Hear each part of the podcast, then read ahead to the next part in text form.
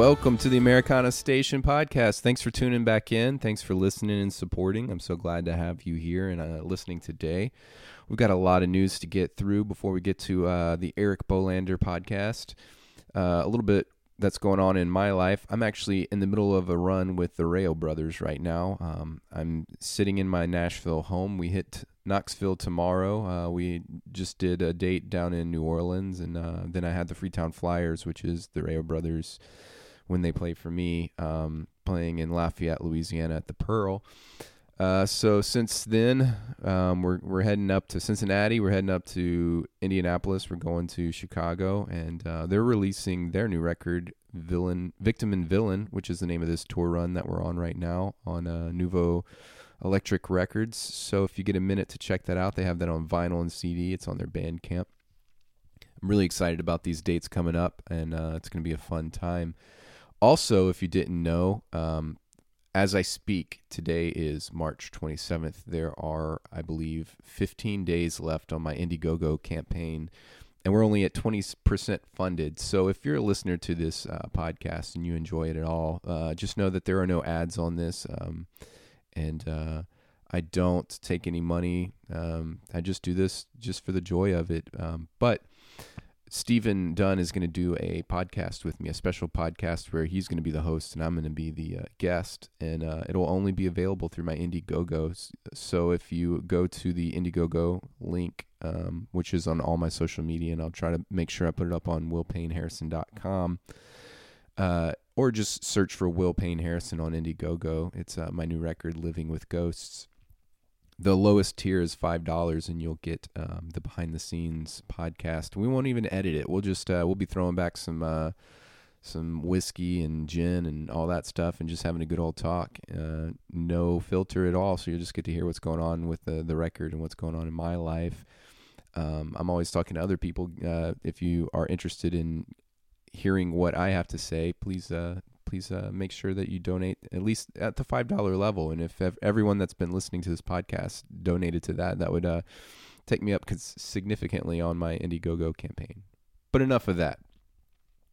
So, as I said, I'm on the road right now with the Rayo Brothers. We've got a few dates left. Um, I'm also hitting up um, the West Coast in May. So, uh, if you go check out my calendar dates, you will see me on the West Coast. I think we're hitting up San Fran and uh, a couple of uh, wine towns. We're hitting up uh, Tooth and Nail Winery, and then we're going up to Eugene, Oregon, and Portland, Oregon. But uh, all that can be found on my website as well. I'm doing that with Miss Shiloh May, so be sure to check her out. And her and her brother have a band together called Burden the Willow. The Burden Willow. Um, so that's what's going on with me right now. Let's see what's going on with Eric. Uh, I'm going to tell you a little bit about him. Eric Bolander's flavor of Americana folk music offers soulful vocal tone with thoughtful melodies that have staying power. Lyrically driven by life's experiences, Eric's songs will give you a glimpse into the life and realization of happiness can be perpetuated through pain. Eric grew up in a small eastern Kentucky town of Garrison on the Ohio River Valley along the foothills of the Appalachia. He learned through his dad to work for what you need, want, and never take someone for granted. Love and work ethic were driving forces of his humble upbringing. Eric now lives and works out of Lexington, Kentucky. He called Lexington home for most of his adult life. He's an art teacher by day and musician by night. Eric's mind is always immersed in the arts. Passion for the arts is what keeps him moving forward. You'll be hearing that in the podcast. We talk a lot about the arts and supporting each other. And um, Eric is just an amazing guy with uh, a lot of really insightful things to say and um, a great voice to go with it. So I hope you enjoy this podcast. Stick around for the end. He'll be playing one of his new songs that's uh, being released on his new uh, re-release record. Um, two new tracks will be on that. So stick around and uh, strap in because we're going to talk to Eric Bolander. Thanks. Hey everyone, we got Eric Bolander today from Lexington, Lexington, Kentucky. Uh, we we just played some shows last night um, here in town in Nashville, and uh, we're hanging out, going to Louisville later today. Uh, how's it going, man? It's good, man. Thanks for having me. Yeah, of course. So you uh, you're re-releasing um, your previous album on a new record label. Yeah, so I signed with Eastwood Records out of Louisville, Kentucky, and um, we're going to re-release with uh, new branding, new artwork by Jimbo Valentine, and two new songs that my trio just recorded. That's awesome. When it, when is it coming out? Uh, March 29th, the official date, and uh, you can get on the website ericbolander.com, and and I'm going to start posting some things about that very soon. Um, a couple months out from it releasing. So right around now. yeah, yeah, I guess so. Right around when this is actually put out. Yeah, that's that's exciting, man. So uh, you've been burning up the road.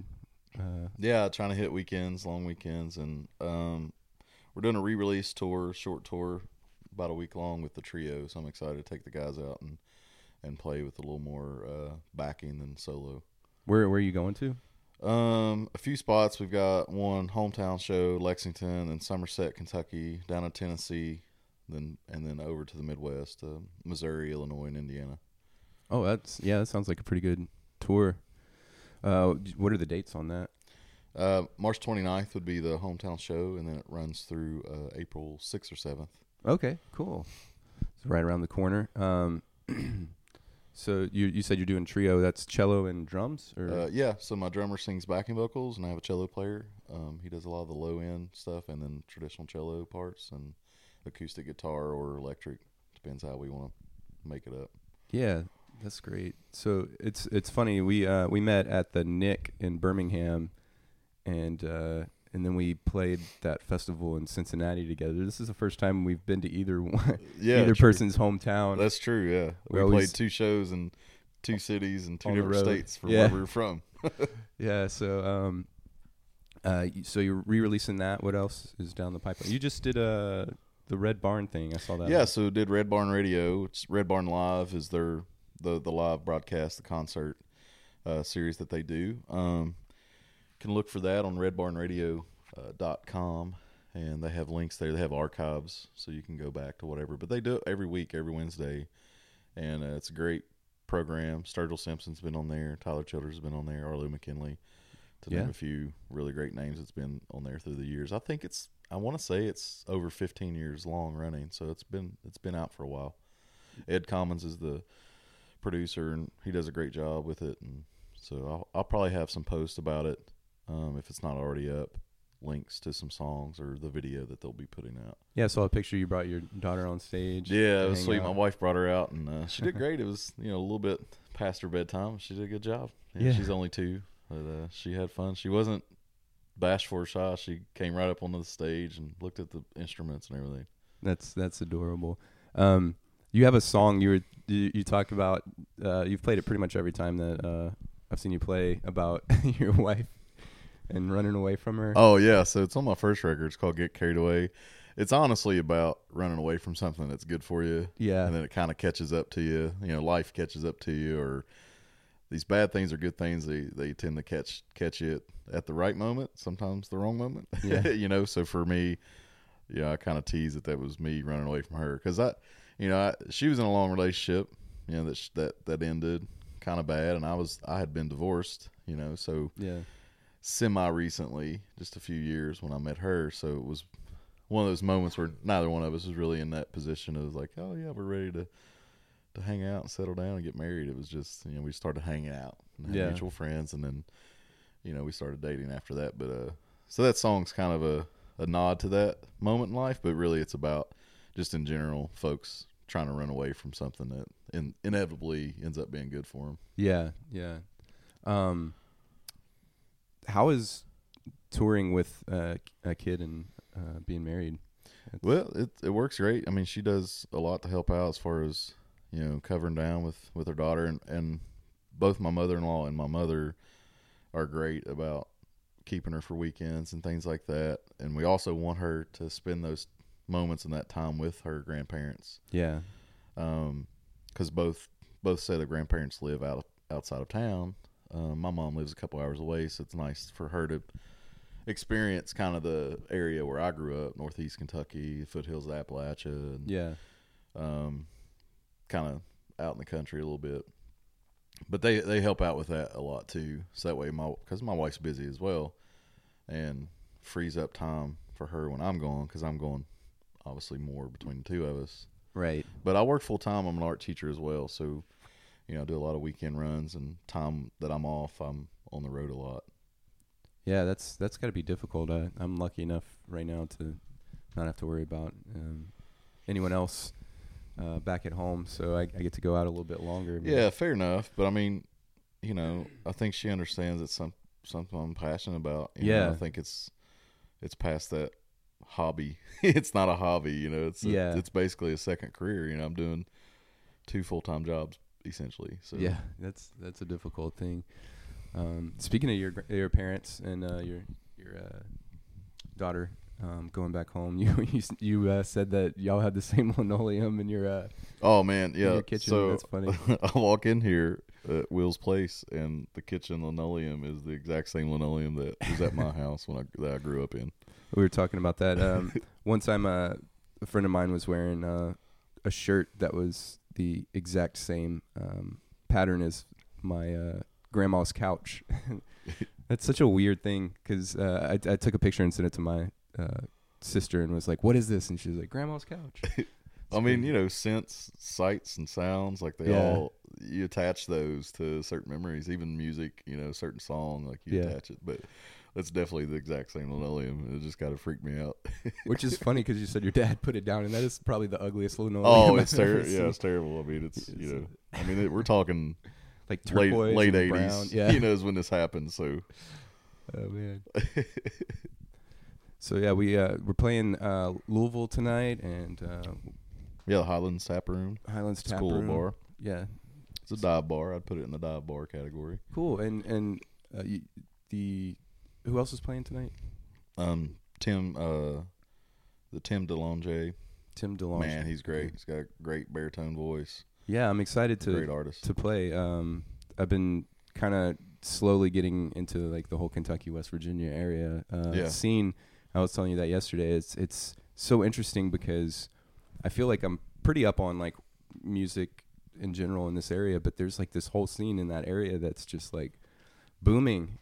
I think so, man. And I, you know, several interviews I've I've discussed it because out of state because people have recognized it, and I think you know early on with Stapleton and Sturgill both coming out of Kentucky, Yeah, you know, obviously put some spotlight there, and then with Tyler Childers really exploding with with his sound. yeah, Um, he's paid his dues and he's worked hard for years, you know, 10 years maybe or something. But over the course of like two years, when Purgatory hit, like he really, it really exponentially grew, grew from where he's at. And I think uh, I, I really contribute a lot of that scene to Tyler's success. I mean, he's helped a lot of us just to be heard too. And, and secondly, and more importantly, I think it's a really tight knit family, music family, music network. Um, yeah. Y'all seem very supportive. I mean, you know, Chelsea Nolan just got on Tumbleweed, and a bunch, me and a bunch of friends did radio shows with her. She used to be a radio DJ in uh, small town Kentucky. I want to say Stanton, Kentucky. That could be incorrect, but um, in the gorge, Red Yeah. River Gorge, and uh, you know, her brother Josh is a just a genius songwriter, but he plays every instrument, so he pops in different people's bands, and it's just this this idea that I'm going to help you because it's going to help you, and it's not tit for tat or I scratch your back kind of Yeah. thing. It's literally it's like, hey, I want to see you succeed. You know, I tried to get on Tumbleweed this year, and I was so excited to see Chelsea Nolan, laid back country picker. He's a buddy of mine too, yeah, and you know, they're all these friends through music. We all uh, you know, hold each other up, lift each other up, and likewise for you. You know, Yeah. like I want that to be something because I really think that's why Kentucky's getting this spotlight is because everyone really and, and it's West Virginia, Southern Ohio, like that tri-state region, Ohio River Valley, you know, the Appalachia, like that region's really helping each other out and just trying to help each other grow. I'm actually literally getting chill bumps. That's so awesome. It, it, it's it was, but it's true because like uh you know there's this mentality sometimes that like if you succeed then I fail and that's such a stupid way to look at it because if you succeed I succeed too. You know like we we all succeed together. You know I grew up playing sports. I grew up playing football. I didn't play college, but I played since I could, you know, since I could, what, third grade or whatever. yeah and all the way through high school. And I actually coached for a while. Um, and that mentality. Why can't that mentality translate over into the arts? Right. It should. It happens all the time. You have visual art shows that you know, yeah, juried shows is competitive, but outside of that, you have people that throw pop up shows and art markets and things, and they help each other out. Right. And why can't music be that? You know, I, I realize there's a level of competition there There because should be a healthy level of competition. but it for is sure. Yeah. but i think that competition lands on people helping the other folks you know yeah. uh, arlo mckinley uh, he's a buddy of mine man and he's he's exploding in the scene he's doing great things and he's uh, he's with whiz bang bam who uh, managed tyler childers and he's Yeah. good friends with tyler and i've got to know arlo over the last few years and play shows with him and something that he said I thought was great because I, I remember last time I chatted with him in person, I was like, man, I, I'm so excited for you. I'm so proud of you. I'm so happy that you're just getting up there. You had a you know summer sessions video went over a million back around Thanksgiving, and that's I mean that's huge. yeah. And he was like, hey man, you know if if I if I benefit, you benefit. Not me Exactly. personally, just me being music friends. Right. Yeah. Because it's like if you're authentically, and I mean that's part of the reason why I'm doing this podcast is because I want to help all these people out that you know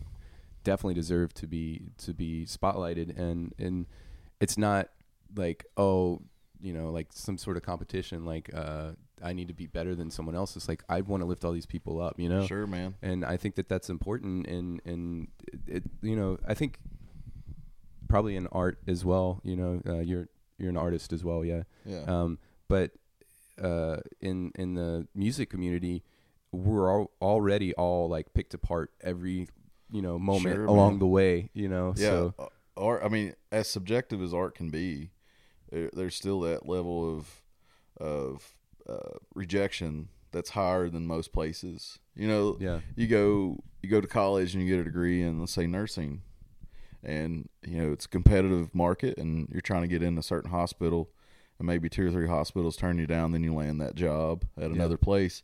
And that may not be your dream job, but you might work there for a few years to step up into something else. yeah, Well, that's only you know two or three rejections. yeah. You That's know, like as a musician over the course of a year, you've been rejected more than almost any other career choice. yeah, and it's a normal, common thing.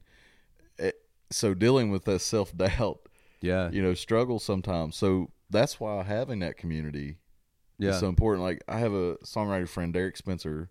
He's uh, with the group The Rooster's Crow, but he's doing a solo album getting ready to come out this year, and he's an amazing songwriter, one of my favorite songwriters. But me and him's really good friends. We become close, and we we chat music on the regular. Like he's probably he's probably my go-to person that will text back and forth or chat in, in person after shows or something about just the music industry or an album coming out or Yeah. hey man check this song check this scratch track like he's probably next to my bandmates he's might be the only person I'll send a scratch track to Yeah. you know because I don't want to hear you know how we are it's got to be polished first Yeah. before anybody hears it so we'll send scratch tracks back and forth it's like hey man I just did this uh, it's half done what do you think about it and we'll give each other critique. You know, it's like this safety zone that we can enter Right. together. It's like he can say whatever he wants about that song because I know it's coming from a good place. Right. Yeah. And then, uh, yeah, I, I may not use suggestions or I may use suggestions, but that that's important. And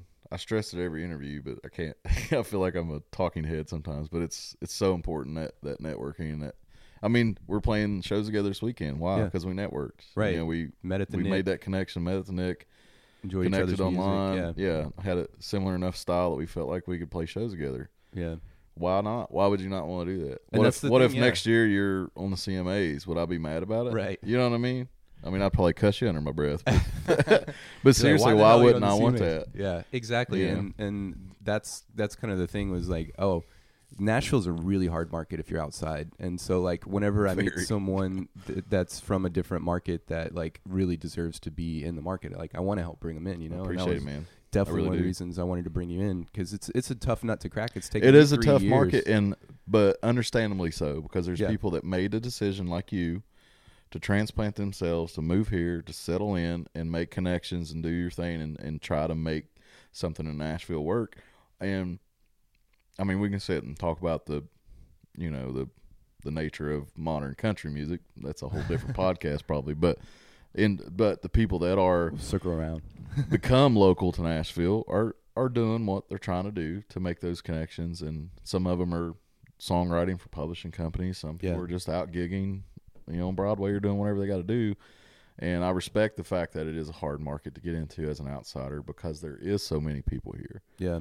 You know, it's a flooded market essentially if you Very look at flooded. it in a business standpoint. So, yeah, I appreciate coming in and playing a couple shows. You know, and Well, one of the good things about getting uh, people outside of, of Nashville is that like you do get a different sound and different uh, perspective, which is really good because there's there's certain markets, you know, like you go around town and there's definitely like the guys that are all wanting to write for like Luke Bryan and Florida Georgia Line, which yeah, sure, radio. Um, yeah, radio yeah, those guys, and then there's the guys that you know have been doing it since like the '60s and '70s that you know are doing the old older country.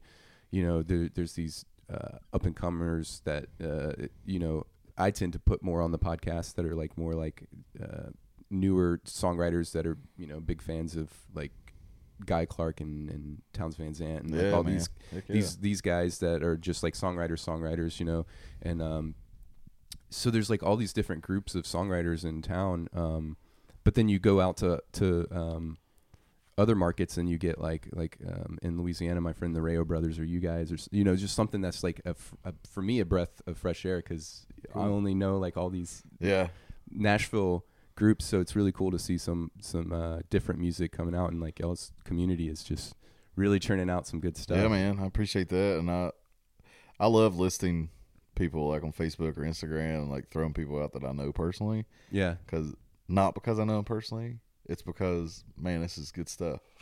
Right. You know, like I want I want to scream it from a mountaintop. yeah And I tell you an idea that I stole to bring up Tyler Childers again, but I got I pre-ordered Purgatory, and then when I got the CD in the mail, I opened it, and when I pulled the CD out of the tray, um, I can't remember if it was out of the tray or if it was on you know this I can't remember the packaging, but nonetheless, there was a list of his friends. It's like, hey, listen to these guys, kind of thing. Really? People to listen to, or something like that. And it was a list of, I mean, fifty maybe yeah like you know small font of just his friends. And a lot of them are those people from that region the west virginia Yeah. cincinnati uh, eastern kentucky central eastern kentucky people. And a lot of them i knew personally and i was like dude i am stealing that idea. So when the wind came out which we're re reissuing it but when the first version of that came out i did that man. Yeah. you pulled the cd off the tray and it was like people i've shared a stage with yeah. listen to these people, and it was just people that I believed in, you know, that I believe that has something quality for folks that need to listen to it, and uh, you know, a few people that knew my music and didn't really know Tyler Childers is like, oh man, this is great, and I was like, listen, I stole this idea.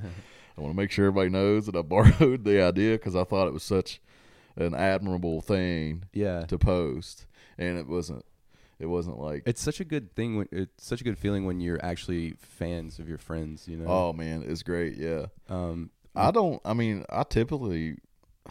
It's not always, but if I'm booking a bill or if I'm part of choosing the lineup, Yeah. I won't. Even if it's somebody I know personally, if I don't like their stuff or I don't think, maybe not like, but if I just feel like it's eh, it's not Yeah. really a good mix, I'm not gonna do it. I want a show to be something that people are like, man, like each Yeah. you know, all three or four of these acts were great. Yeah. You know, like there's really no headliner kind of idea. Because, you know, there's, you share bills. It's not really a headliner. You know, Yeah. like you share bills. You know, whoever plays Especially this last isn't really yeah. a headliner when you're playing in front Right. of 50 people, right? Exactly. Um, there might be a time where I'm a headliner. Might Yeah. be great. But right there's now, certain you know, I feel more are, like. I'm sharing a bill with friends and acquaintances that ha- have something quality yeah. to put out there, you know? Speaking of last night, Kirsten Maxwell. Holy Yeah, crap, wow, man. man, her I'm, voice. I'm a fan of hers. I'm, she was yeah, so good. I linked up with her on the socials and everything, and I was like, Yeah. yeah, too. yeah. So but uh, so um it was an amazing voice. Yeah, Yeah. Kirsten Maxwell, right? Kirsten Maxwell. Yeah. Yeah, Uh, ben. Delacour um, suggested her for that show, and Yeah. uh, um, I just uh, you know because I trust Ben's opinion. He's a really good songwriter, and he's friends with her. He was like, "Yeah, you should put her on the bill." And then when we got it together, uh, I hadn't even heard her yet, and she just came out of the gate, and I was Yeah, like, when she started, crap!" Just her Great quick voice, little sound check. I was already Yeah. captivated, so it, it was great. That's always cool too when you're when you you. And she couldn't be a nicer person. I know. That always gives you like in my for me personally, it always gives a nod to you. Is like, oh wow, you're amazing person to work with, Yeah. and you sound like that. So yeah, let's do some shows. You yeah, kind of totally. Definitely gonna have to get her on the podcast because Yeah. she's awesome. Oh, I'm- yeah. I'm, a fan. Um, two other records this year um, of friends of mine that they're both on the Gulf Coast that like I'm legitimately a fan of uh, is uh, Clay Parker and Jody James. I don't know. Oh, cool. heard of them? No, I have to look them up after we're done. They're from sure. Baton Rouge, and if if you haven't heard their album, you need to hear it. It's so good. It's very like um, it's it's very like Gillian and Dave, or like Okay. um, Gram and Emmylou, or something Sure. like that. It's got that kind of vibe to it. It's so good. And uh, Underhill Family Orchestra, they've been on the podcast previously, but they've been my friends for like twelve years, and uh, they're out of Mobile, and they're just killing it. They put out a new record, and it's just so good. And it's cool that Man, like you're gonna I have to can list all these people so I can check yeah, later. I will. It's just cool to like, like I legitimately on a regular basis listen to their albums and really Yeah, enjoy sure. it. So it's it's really cool when that happens. 'cause- I, I like that too. My wife has teased me before. She goes, "You just listen to your, do your all's friends just listen to each other's music?" I'm Yeah. like yeah, kind of, I guess. yeah, You know, uh, she didn't mean it facetiously. She was just kind of cracking at me, but totally. I, you know, Derek Spencer sent me. I have a couple tracks on my phone that he's sent me. Uh, it's not released or whatever. I listen to them. Arlo McKinley's album from 2014. Yeah. Um, his What's new album's gonna drop. Uh, his first album. Man, maybe self-titled. I'm embarrassed right now. Ah, Uh, called just you out Arlo on it. McKinley and the Lonesome Sound is his Okay. band name. It's so on Spotify. yeah, if you look that up, it's the only it's the only album. Yeah. So Die, Mid, Die Midwestern is uh, his new album coming out, but it's it's Yeah. not it hasn't dropped yet. folks. Y'all are on iTunes right now, so uh, since you're listening to this podcast, just just switch on over and uh, pick up that album. Pick up all these albums we're talking about. Yeah, Give all. these people some money.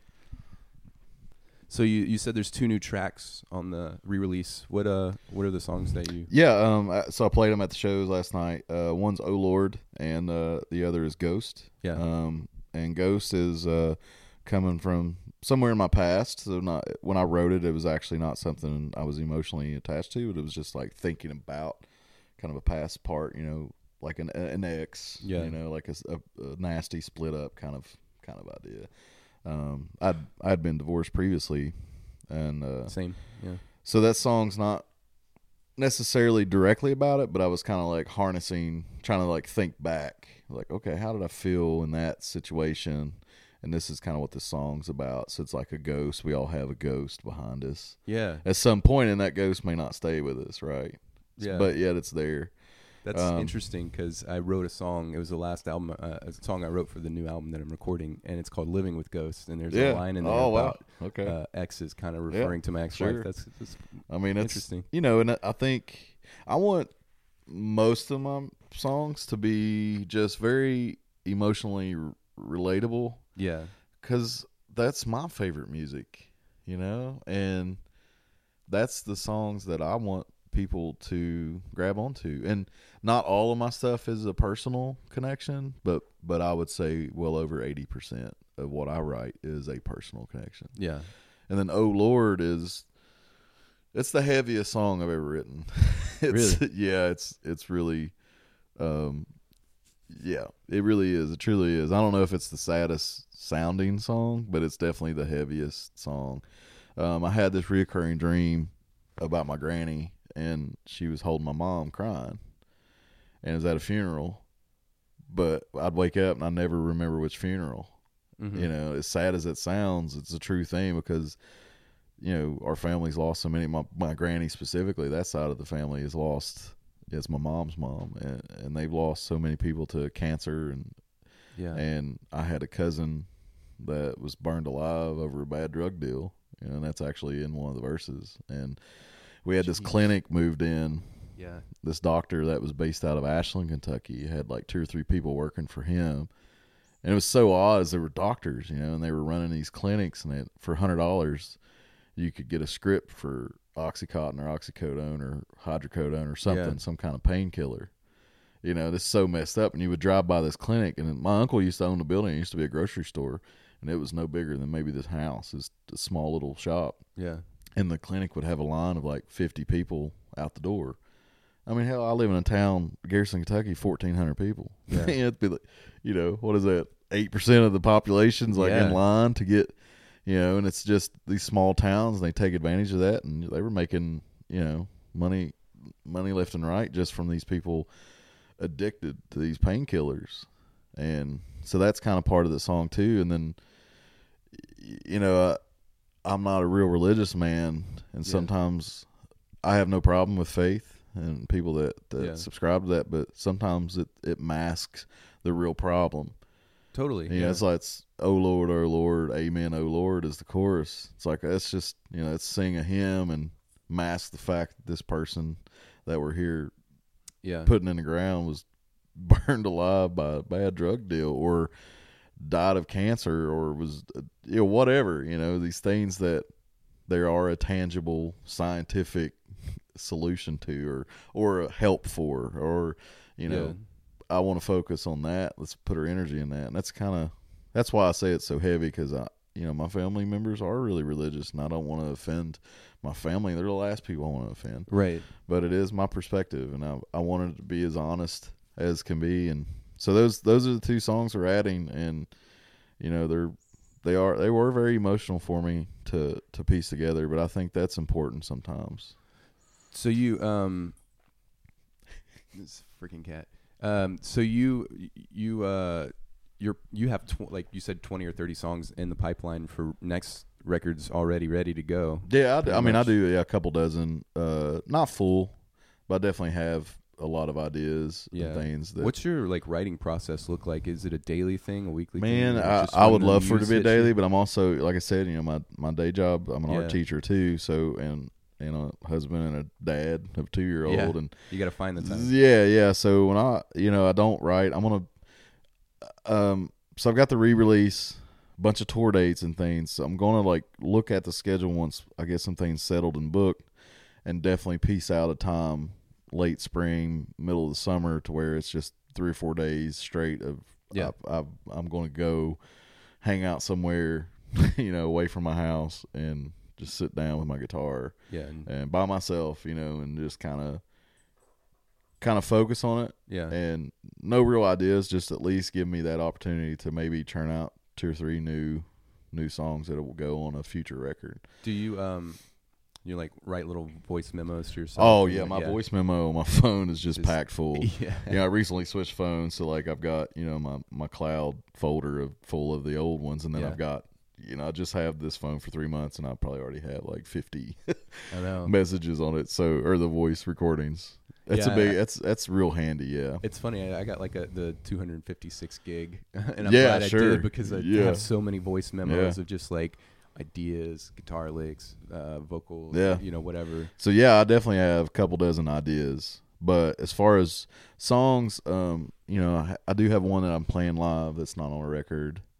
Um, and then I've got two other ones that are almost finished. So I would say by the year's end, I'll have the material probably. Yeah, Um, if not, I'll be close to that. But I'm really going to focus this year on the re-release.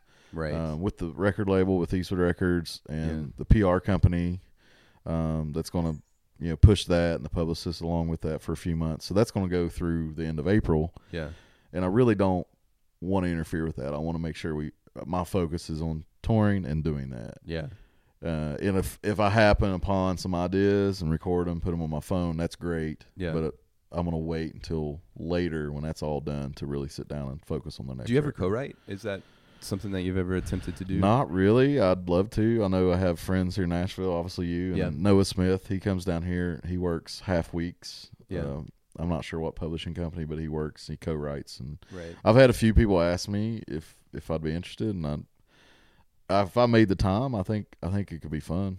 Yeah, it's it's a good time. Um, I think for me, I always go in with uh, zero expectations that it's going to be a song that I sing. You know, You're right. Yeah. Because you just got to. Let probably the better hit. way of doing it. It's kind of like painting. You, you, I'm sure. Or do you paint or draw? Or, Uh, I I used to paint quite a bit. Now I do a lot of graphic stuff. I do like Yeah. poster designs and logos and album art and stuff like that. yeah. Well, you know, like with painting or whatever, it's like you can't paint thinking it's going to be hanging on a wall somewhere. You Yeah, just got to yeah, paint. you just do the work, yeah.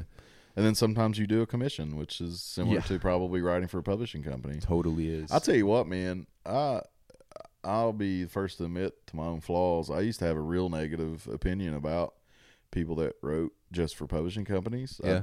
I, I I really did. I think it's because I I write and a lot of my friends write from an emotional Yeah. side. It's like a personal thing, and uh, I was wrong to think that, but I did think that.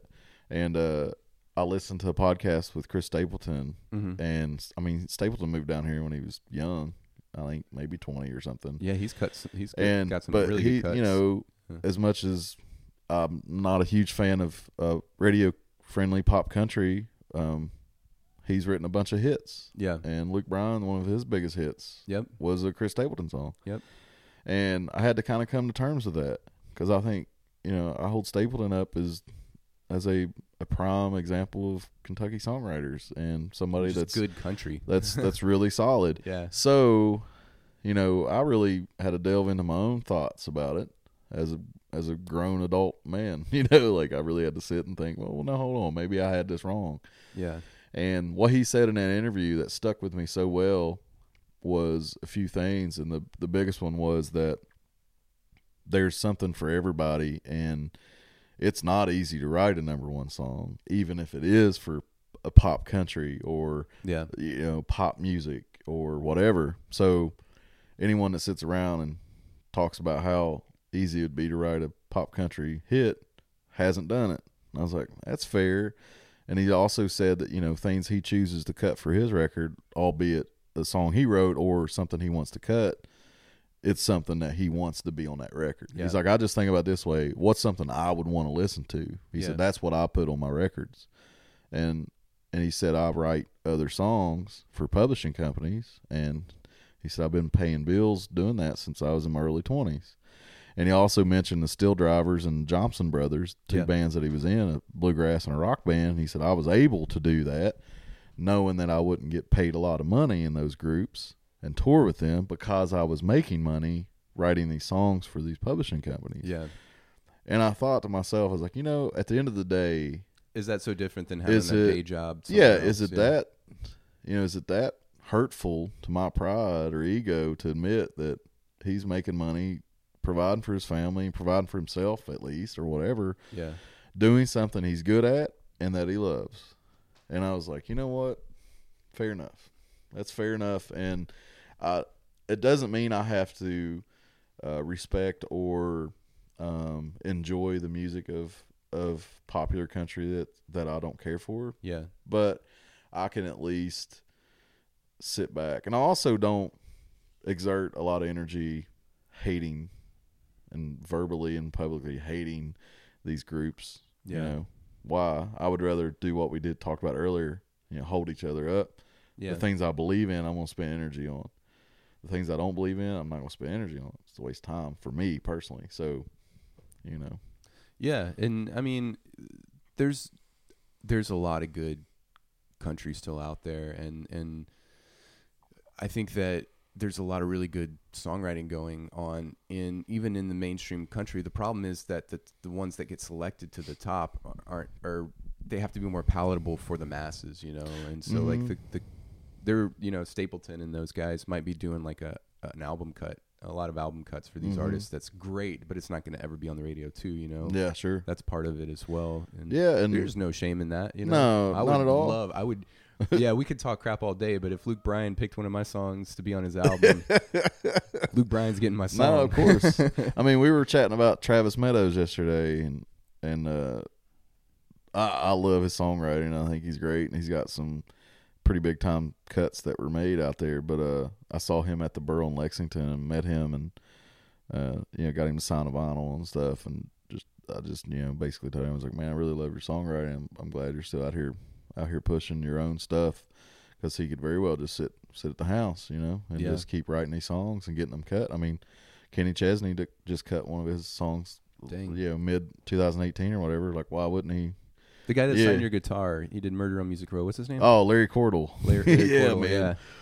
Dude, I'll tell you about that show. I played at a place called Willie's, locally known in Lexington, and uh, Larry Cordle was was there. It was like this benefit thing, and and um, uh, a buddy from Paducah, Faith, he was on on the bill, and uh, so yeah, it was Larry Cordle, and uh, he wrote Highway 40 Blues too, Yeah. and he co-wrote Murder on Music Row. But uh, I was like, and Ricky Skaggs is from Kentucky, so Highway 40 Blues, it's like an anthem for Yeah. Kentucky, you know. It's So I was like, Mr. Cordle, you wrote Highway 40 Blues. Will you please sign my guitar? You know, and he just thought it, he got a kick out of that because, you know, I played the show with him. I was like, he's like, man, you had a great voice. I was like, that's an awesome compliment, Yeah. you know? And uh, he's so uh, just unaware that he's Larry Cordle. I Yeah, mean, I that's was- great. You know, he just That's played, he just played a show with Tyler and they all, Tyler's band came out and joined him on Highway 40. I saw videos of that. I had some friends at that show, but yeah, just a sweetheart, man. Yeah. I mean, he, you know, he's he's up there. He's kind of like a John Prine of bluegrass, really. Yeah. You know, I mean, it's very lesser known for whatever reason, but yeah, he's a great songwriter, and it was it was an honor to meet him. I'm actually playing another gig with him in uh, Olive Hill, Kentucky, coming up in March. Uh, there's All a bunch of us playing it is a, another benefit. And that's another thing, you know. Larry Cordle's doing some benefit shows for people, like Yeah. you know, that's awesome. I like when stuff like that happens. But Um, going back, just circling around, around to the uh, the you know make cutting a number one hit. Um, I I like the story about Tom T Hall because that dude, yeah, like, he's from Olive Hill, Kentucky. is he? Yeah. yeah, yeah. For Yeah, like Tom T. Hall. Two decades, everything he wrote went number one. Yeah, I mean, That's so hard to do. Like that's crazy. And And, you and it was good songwriting. our perspective of something that's decades ago. yeah, You know, it, you know, we see, you know, how history was written, but we also hear it with fresh ears. So there may have been people back then while he was writing complaining about him. You know, yeah. and That's so true. You know what I'm saying? I kind of think of that sometimes too. So I try to like pull myself back off the ledge of making fun of all these bands I don't like. Yeah. Well, I, I, not to get It's just not fair to do. You know? too deep into it, but basically, uh, since the '90s, um, there was a uh, there was uh, something that Clinton signed uh, called the Telecommunications Act, I think, 1992, which allowed uh, corporations to cross own other media companies. And Yeah. when that happened, that's when the whole Clear Channel started, and that's whenever. Um, Yeah, okay. Before every radio station was independently owned, they could choose their own music. Right. then these larger corporations started buying out these radio Yeah. markets, and uh, then of course, if they own records, record labels, they're going to put their records Yeah. on the radio, and so then it became yeah, it became all the top forty was consistent, which is nice because it's consistent uh, across the board. I guess in some ways it, it has its benefits, but Uh, the negative backlash is that like it's really hard to break into now. You know. Yeah, man, and I've I've heard stories, and obviously you hear horror stories, but I've heard stories of you know independent record labels getting a smaller artist charting, Yeah. you know, Americana charts, country charts, or whatever, and you know, and then that weekend, one of these big labels will put out a best of record, and or something, Just or you know, or put 'em. something out, a remastering or something, and then, and then yeah, putting all this money into it, and then moving those people out. Yeah, that actually happened to me. Funny enough, um, um, on East Nashville Blues, uh, on the I was uh, on the Americana charts and I was climbing and uh, I got in the top 200, and then Steve Earle, Oh, wow. Jason Isbell, uh, so, someone else, like three or four huge records yeah, came the out. big that, dogs moved in. You're like, Bye, so bye, Will. close. Yeah. Yeah, see, So, Will. yeah. It's been nice knowing you, man. I mean, that's not. It's been exactly nice not thing. knowing you. Yeah. You know, yeah. But I was seeing a little bit of ra- a radio play uh, earlier in the cycle of that album, and then uh, all these like, I mean, they were all really great albums. Sure, and they yeah. de- definitely deserve to to climb up the Was it the Nashville Sound? Was that what came out? Nashville Sound. Yeah, um, and then I can't remember what Steve Earle's what Ter- no, not Ter- I can't. Uh, he yeah, but he had a new He's record. and something else coming up. It might have been a tribute Lucinda. album or something. I just read. I forgot. Childers probably came out that around that time. Too. Yeah, Purgatory So, maybe. yeah. Yeah, it's a crazy industry. I've learned a lot. Just sort of this baptism by fire. I really just started off playing music and then writing music and then How long you been doing it for? Like ser- Um, seriously? seriously, Yeah. oh, a good ten years. Yeah, for sure. yeah. It was later, a little bit later in life. I was in my twenties when I started performing. So I, I started playing guitar freshman year of college. My best friend Kevin had a guitar, and he was always in metal bands and stuff. And I always tagged along, Yeah. watched the shows and things. And then I was like, man, I think I could play guitar, and he let me play on his his Ibanez electric he had, and I'd play in my dorm room with no amp. Just you know, he'd show me some chords, and I just took it from there. Yeah. And uh, yeah, got my first guitar, a little cheap Ibanez electric, little practice amp, Yeah. And then uh, I think I had that same one. got a you know crappy composite back acoustic. yes, I had those two guitars for a long time, several years, and then uh, yeah, I was a at this point, I'm I was in Lexington finishing up college, and then um, a good friend of mine, Jimmy, played bass, and we would jam together. And then eventually we started a band, and uh, we started out just doing like ten covers, and we played a party and Yeah. a couple other little small gigs, and then uh, me and Steven, the guitar player, and uh, bass player Jimmy, all developed a metal band called Modern Day Relic that became Modern Day Relic. Yeah, over three different bands or whatever. Yeah. So did that for a while and played shows, wrote original music, um, and and then me and Stump started a different projects, rock and roll. It's called Alcatraz Shakedown. We we're still together, so we still play. What's it called? I'm sorry. Alcatraz Shakedown. Alcatraz We got a show in Lexington coming up March first. Um, we don't play real often. Off, I mean, I'm obviously busy with the solo stuff, like my Americana stuff yeah. and touring and things. And then you know everyone has kids and a career, so everybody's got Right. other obligations. So we we try to make it work, and we're try to we're trying to write some new music right now. So hopefully we'll have an EP coming out at some point. All right. Um, that's you know obviously we don't spend all our time on it, but we're definitely wanting to keep it going because it's a fun project. And, we, and we've got yeah we've got stuff on online, so iTunes or uh, Spotify or whatever. Alcatraz Shakedown. We've got uh, our first album that was self recorded, and Yeah. then we have an EP. Sweet.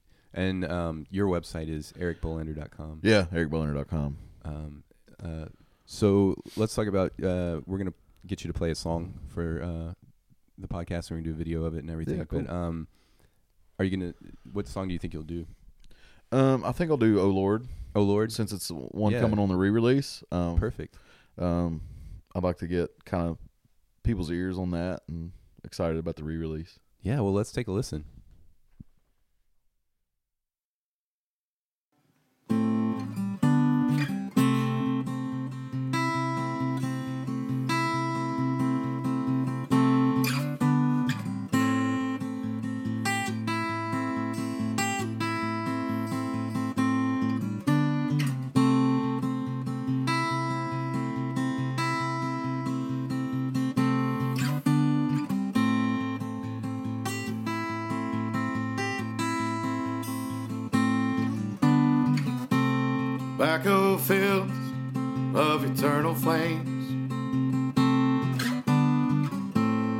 Lord sure works in mysterious pain. River bends, takes another life. Granny weeps and holds my mother tight. Oh Lord, oh Lord. Amen,